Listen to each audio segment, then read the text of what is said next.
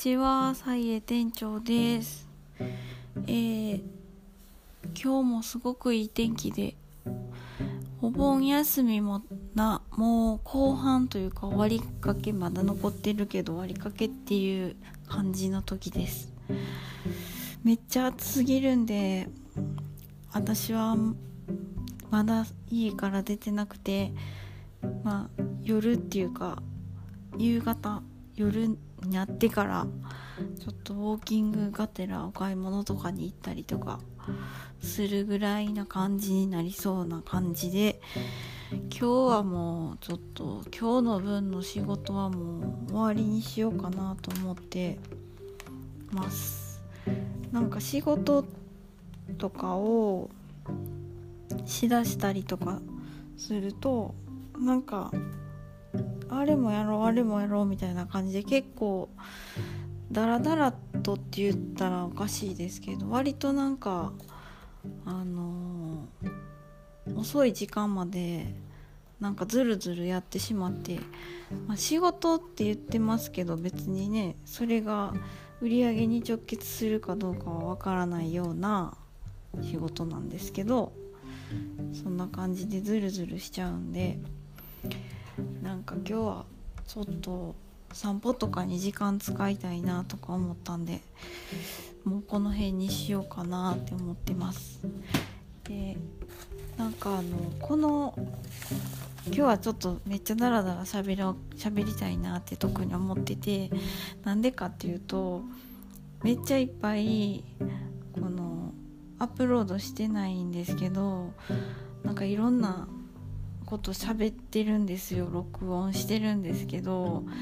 なんかあのいつの間にかまあ私すごい人の話聞くのも大好きなんでなんか YouTube とか見ちゃって結構 YouTube って結構なんていうかな有意義なこと語ってる人が多いんでそのなんかすごい語り部がすごい多くてあのなんかを何かについて語らねばみたいな感じになってることなってると思うんですけどなんか気づいたら自分もなんかいいこと語ってるみたいな風な口調になってる時があってあの一応アップロードする前に聞き直すんですけど聞き直したらなんかなんでこんなしょうもない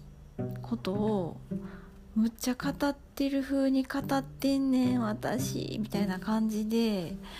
あの結構なんかそれっておかしいなと思ってなんか嫌やなと思ってあの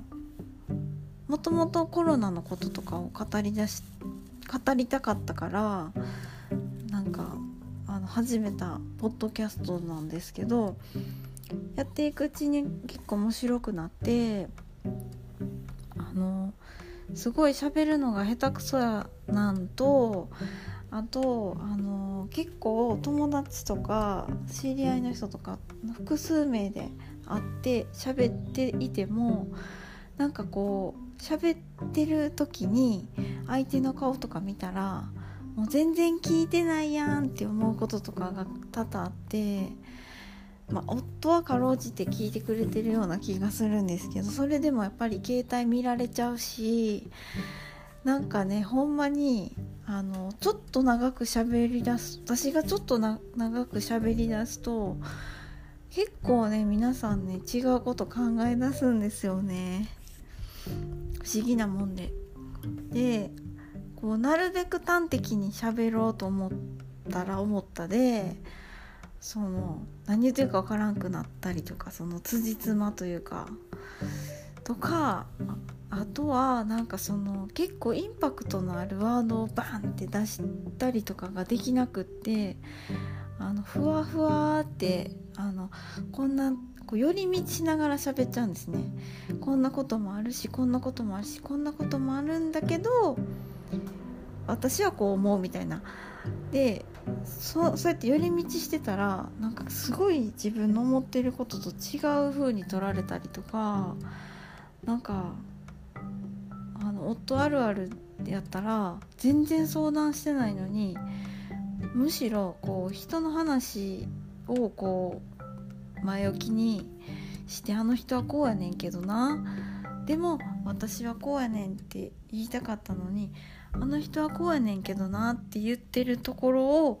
なぜかなんかお悩み相談みたいな感じで取られてそのままなんか知らんけどめっちゃアドバイスされるみたいな。私が喋りたかったのにめっちゃ横取りされてるみたいなこととかもあってあの結構ちゃんと喋りたいなっていうあのストレス発散の意味もあったりとか。でまあ全然誰も聞いてくれてないんですけどまああわよくば誰か聞いてくれてたらその嬉しいっていうのと、まあ、そういう聞いてくれてる人がいるからこそあのちゃんとしたクオリティのトークをできるようになりたいっていうほのかな希望というか自分へのちょっと練習も兼ねて喋ったり喋らせてもらってます。まあこんなみんなの人生有限なのでこの話を聞いてくれてるっていうことだけでも本当にありがたいなって思ってるんですけど。っていう感じでなんかまあそれでもそんなに何て言うかな。あの私が言うことを聞けみたいなそういうのじゃなくてなんかねこういう考え方もあるしみたいな感じで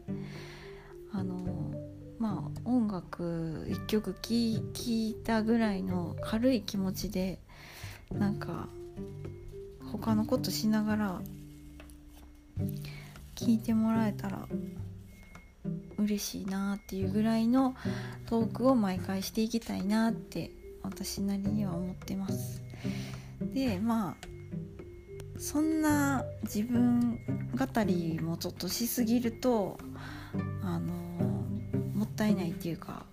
皆さんの時間がもったいないから